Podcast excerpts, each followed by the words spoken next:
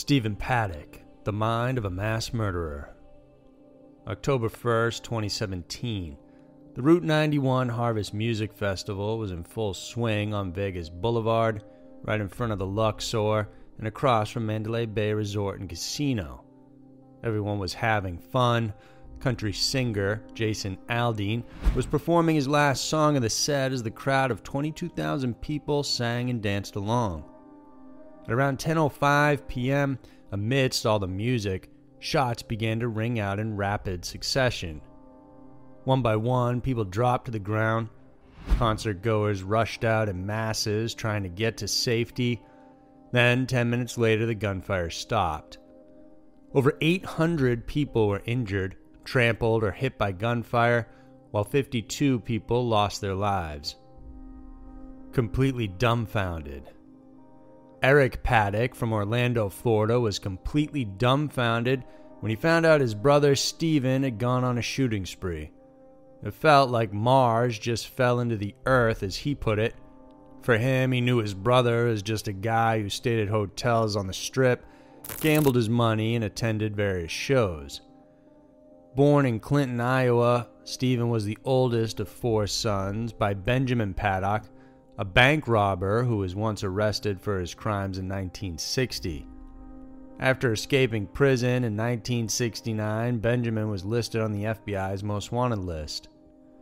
Stephen graduated from California State University with a degree in business administration. He worked for the U.S. Postal Service for two years. After that, he started working for the IRS until 1984. By the end of the 80s, he was an internal auditor for a company that went on to merge with Lockheed Martin. On the side of his main job, Stephen ran a real estate business with his brother Eric. He was estranged to his other two brothers. Stephen went on to become successful in his real estate ventures, owning several apartment buildings in LA and Texas from the 70s to the 2000s. In 2015, his IRS records show he made five to six million dollars in the sale of his real estate properties. However, despite having a knack for business, Stephen also loved to gamble. He was seen as an avid gambler, preferring to play video poker. Although he wasn't considered a whale by casino managers, he did frequent high roller tables. It's unsure how much he actually earned from gambling, but it's believed to be substantial in his personal life, Stephen was twice married and divorced. His family says he was on good terms with both his ex wives. A significant amount of wealth.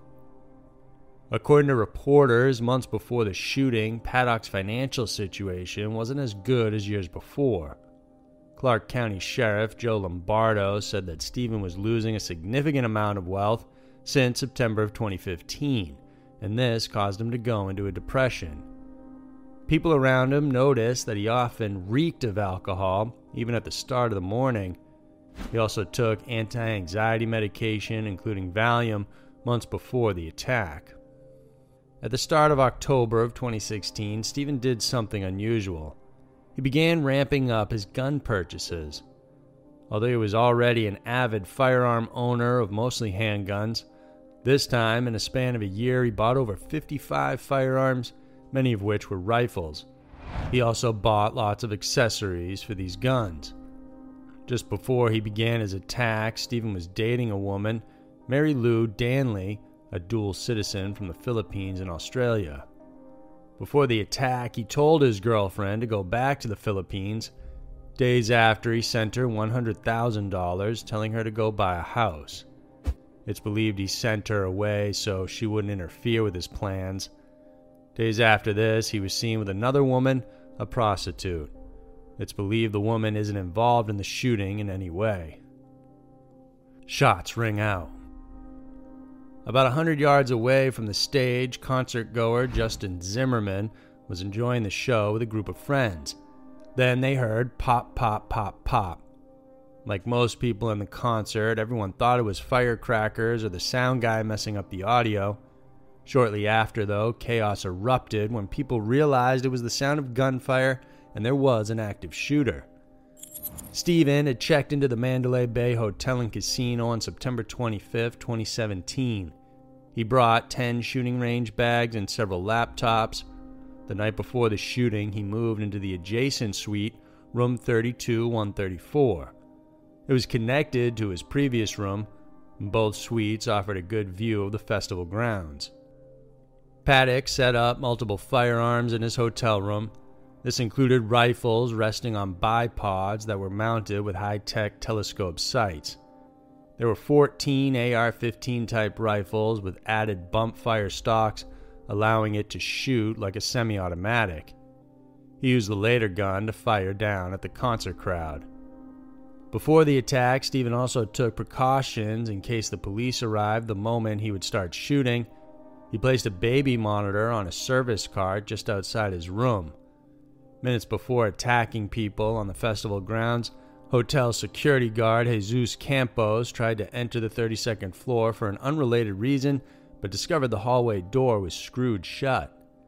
When Paddock noticed him, he fired approximately 200 rounds through his door and wounded the security guard. He then turned his sights to the festival grounds at 10:05 p.m. 10 minutes after opening fire, the shooting stopped.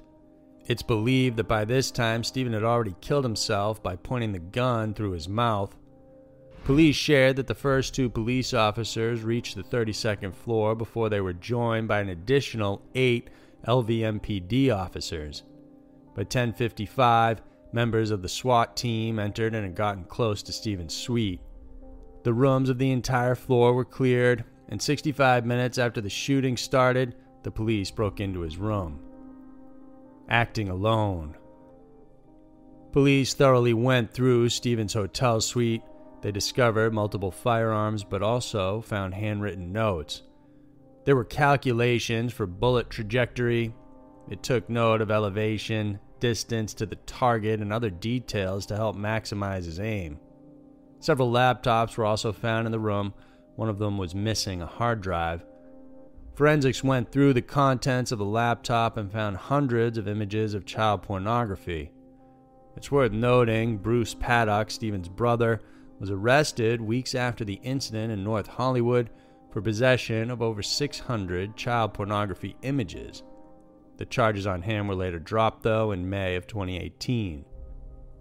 Other things discovered in Stephen's possession was ammonium nitrate, usually used in improvised explosives.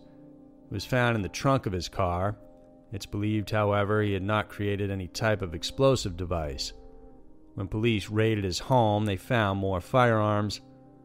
When it came to the question of motive, though, police were initially baffled.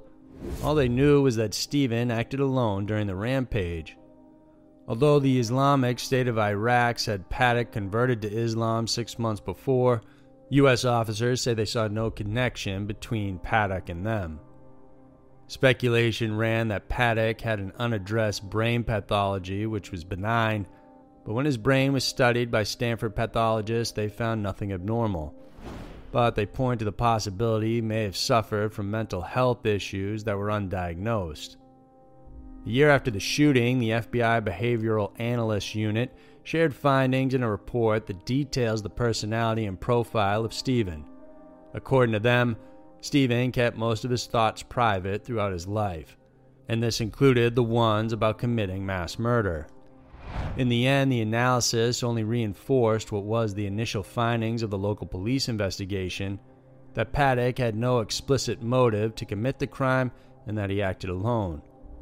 The FBI adds that not having a single motivational factor isn't unusual, even if Stephen didn't fit the typical profile of a mass shooter. It's likely all he wanted was to die by suicide and gain infamy in the process by prompting a mass casualty. The FBI also adds it's likely what he wanted was to have control over his ending. They speculate he may also have been inspired by his father, who was a career criminal. The panel said that Bruce Paddock had created a facade to keep his true identity as a criminal hidden away. By doing so, he was able to gain notoriety. Stephen's careful planning of the crime spree, from collecting guns, researching police tactics, ballistics testing, and choosing the location, mimicked this and indicated his need for control. Since the 2017 mass shooting, the Route 91 Harvest Music Festival has ceased running. Today, many still grieve for their losses on the day Stephen terrorized the concert goers of that festival.